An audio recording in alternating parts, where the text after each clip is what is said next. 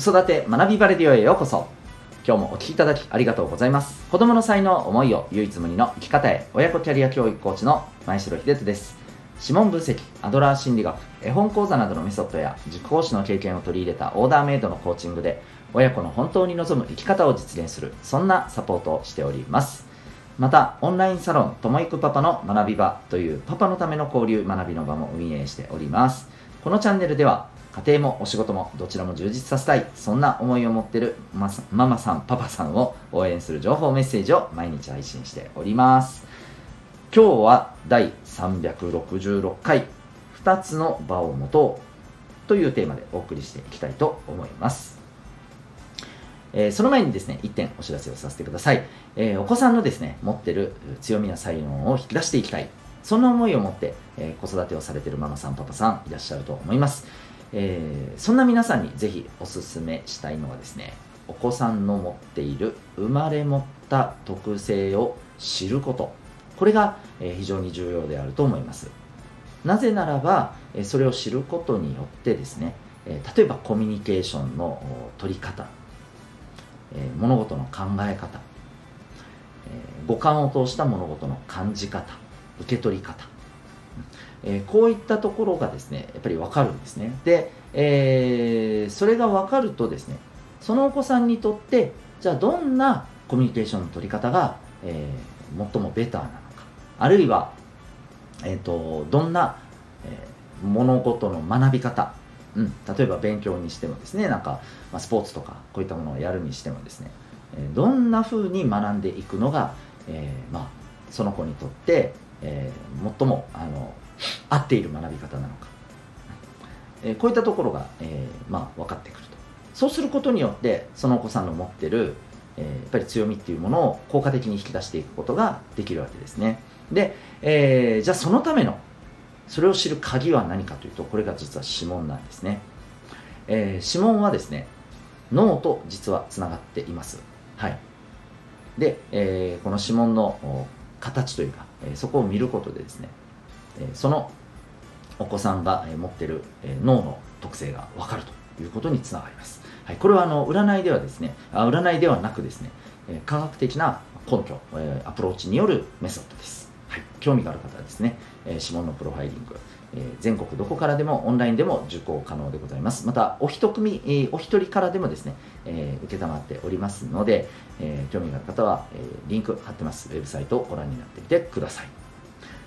それでは改めまして今日の本題です。2つの場を持とうということで、もうこれシンプルなんですけれども、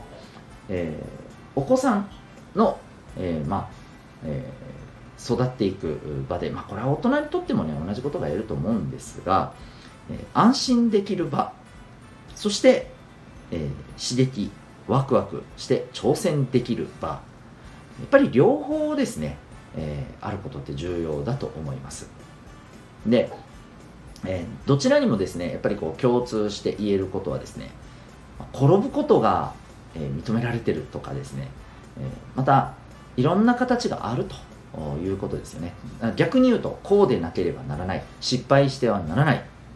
ということがすごくあのギチギチにされてるような場だとですね、えー、非常にこ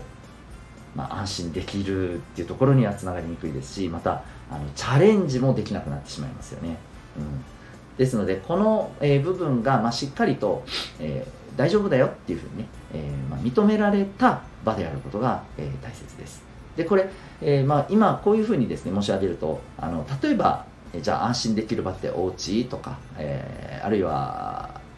えー、チャレンジできる場っていうとやっぱりお子さんだったらじゃあ学校なのとか、えー、まあ、そういうあのイメージ持たれると思います。当然もちろんそれもあると思うんですが僕は必ずしもそこで固定じゃなくてもいいと思うんですよね、うん、例えばお家でなんかチャレンジできるような瞬間があってもいいと思います。逆もしかりですね、えー、学校でもやっぱり安心していられるっていう場は、えー、必要だと思うんです、はい、まあ大事なのはですね、えー、その、まあ、お子さん本人がこう自分にとってあここは安心できる場っていうのがここだな、えー、あるいはチャレンジするのは今自分にとってここなんだなっていう感覚がですね、えー、まああれば、まあ、あの意識的にそこを感じて、えー、いるかどうかってなかなか難しいんですけども例えば聞かれた時にですねあじゃあ自分にとってはここがそういう場だなっていうふうに思えるものが、まあ、見つかる、ね、え感覚があるといいと思います。でそれはですね、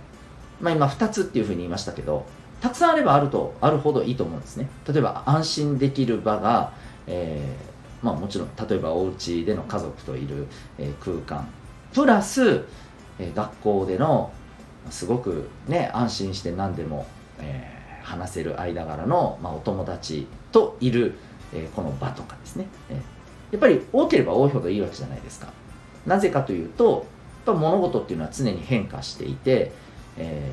ー、安心できない瞬間もあるわけじゃないですか。ね、例えば、うん、まあまああの例えばですね、えー、お家で、まあ、お母さんお父さんに、すごくね叱られてでその時ってやっぱりね皆さんも感覚わかると思うんですけど、えー、その時ってお家って安心できる場じゃなくなりますよね。一瞬にして。ああ怒ってるどうしようみたいな感じになるわけじゃないですか。でもそういう時に学校に行った時友達とかあるいはね、えー、すごくあの仲のいい先生とかですね、えー、そことの間で安心できる場があるとですねこれ例えば今日こういうふうにこういうことがあって叱られてああマジか。ねあのどんまい大丈夫よみたいなね、うん、そういうやっぱり場があるわけじゃないですか。でこれチャレンジするっていうところでも同じなんですよね。たくさんやっぱりあればあるほどいいと思います。まああのまあ、ちょっとたくさんあればあるほどいいっていうのは言い過ぎかもしれないですけどやっぱり一つではなくて、えー、複数あることがね大事だと思います。なので、えー、これぜひですね私たち自身も、うん。まあ、改めてちょっとこう普段の生活を振り返った時に安心できる場、ね、いくつぐらいあるでしょうかと。あるいは逆に、えー、チャチャレンジできる場どのぐらいあるでしょうかと。でお子さんにとってはどうかと、うん、いうことをですねえー、まあ、ちょっとこう感じたりあるいはね話し合ったりしてもいいんじゃないかなと思います。でこういう場をたくさんね、えー、作っていけるとやっぱりねその分あの人生が豊かになってきますよね。これは大人も子供も一緒だと思います、はい。えー、ということでぜひですね、えこれをちょっと意識して、えそんな2つの場をですね少しずつ増やしていきましょう、えということで今日はですね2つの場を持とうというテーマでお送りいたしました。最後までお聴きいただきありがとうございました。また次回の放送でお会いいたしましょう。学び大きい一日を。